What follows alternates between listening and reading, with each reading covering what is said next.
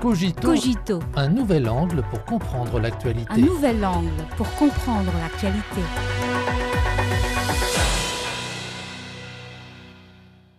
Bienvenue à Cogito.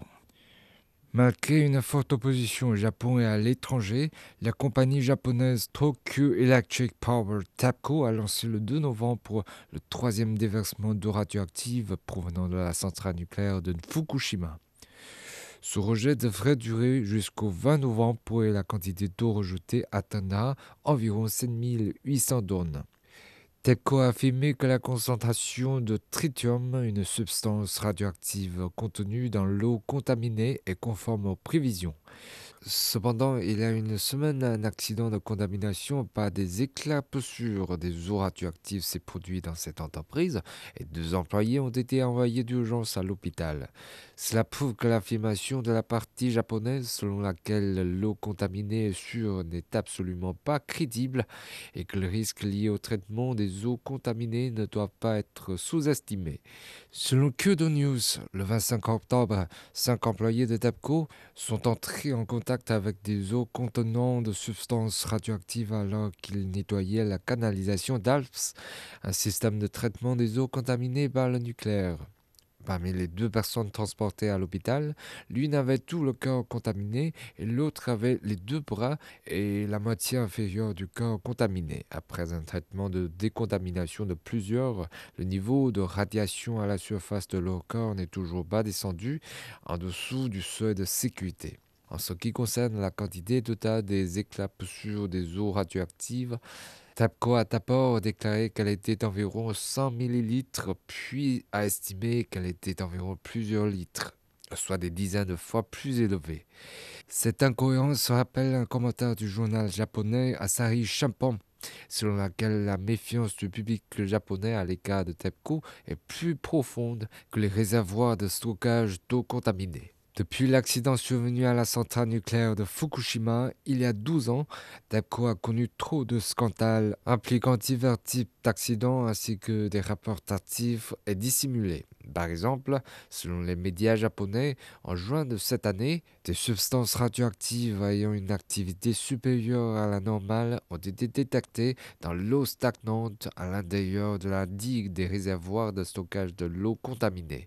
Mais il a fallu un certain temps avant que TEPCO déclare au public que le tuyau utilisé pour transporter l'eau contaminée présentait des fissures, ce qui a entraîné une fuite d'eau contaminée. Ce récent accident de contamination par des éclats sur des eaux radioactives est le dernier exemple en date. Il a une fois de plus mis à nu les deux mensonges soigneusement dissés par la partie japonaise, l'eau contaminée traitée est sûre et le processus de traitement de l'eau contaminée est fiable.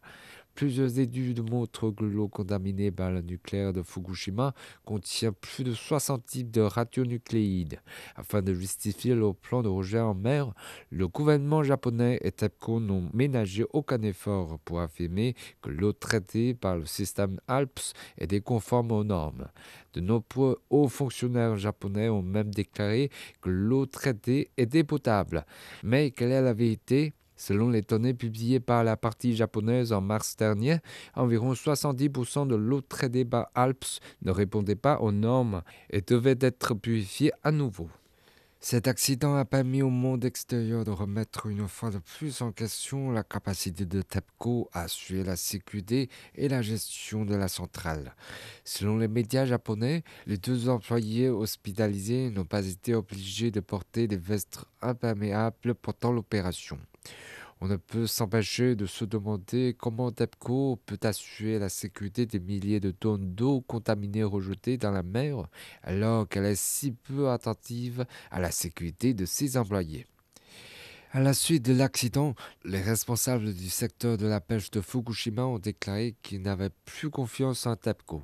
En outre, Akira Suzuki, chef du département de gestion de crise de la préfecture de Fukushima, a déclaré « Ce qui est encore plus inquiétant, c'est qu'il y a un manque de communication coordonnée entre les différents ministères et agences du gouvernement japonais. » Cela révèle la raison profonde pour laquelle TEPCO n'a toujours pas été affecté par les divers accidents et scandale, à savoir qu'il existe une relation spéciale entre TEPCO et le gouvernement japonais.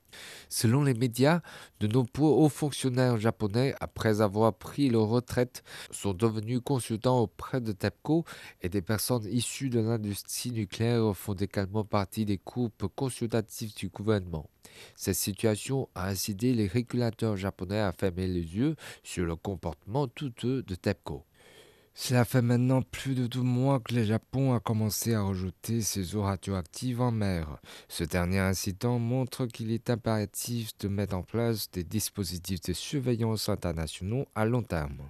Le Japon devrait traiter l'eau contaminée de manière responsable et soutenir la mise en place d'un mécanisme de surveillance à long terme avec la participation de toutes les parties prenantes, y compris une surveillance par une tierce partie mise en œuvre de manière indépendante par d'autres pays. Les océans sont le foyer commun de l'humanité et le monde ne doit pas payer la facture de l'égoïsme du Japon.